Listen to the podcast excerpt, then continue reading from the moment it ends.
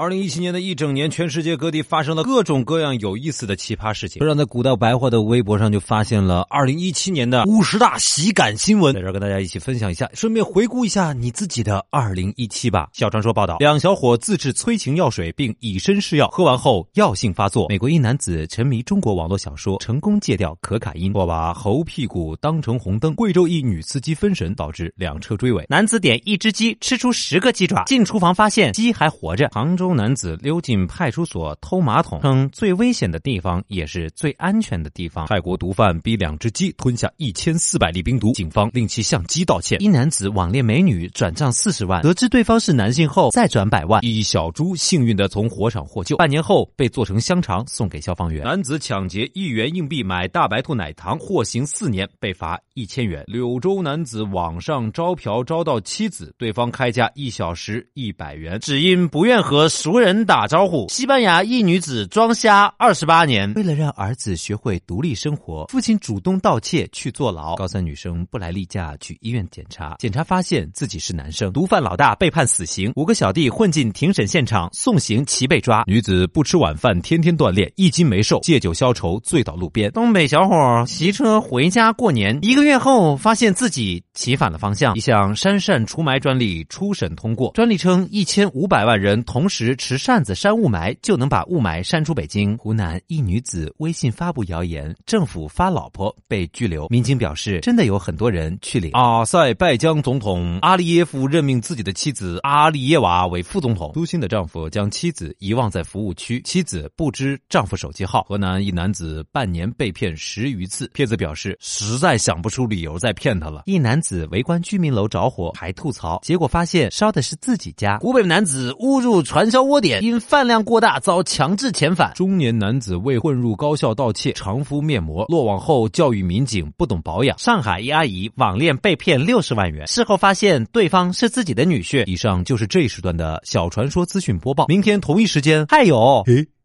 嘿，嘿。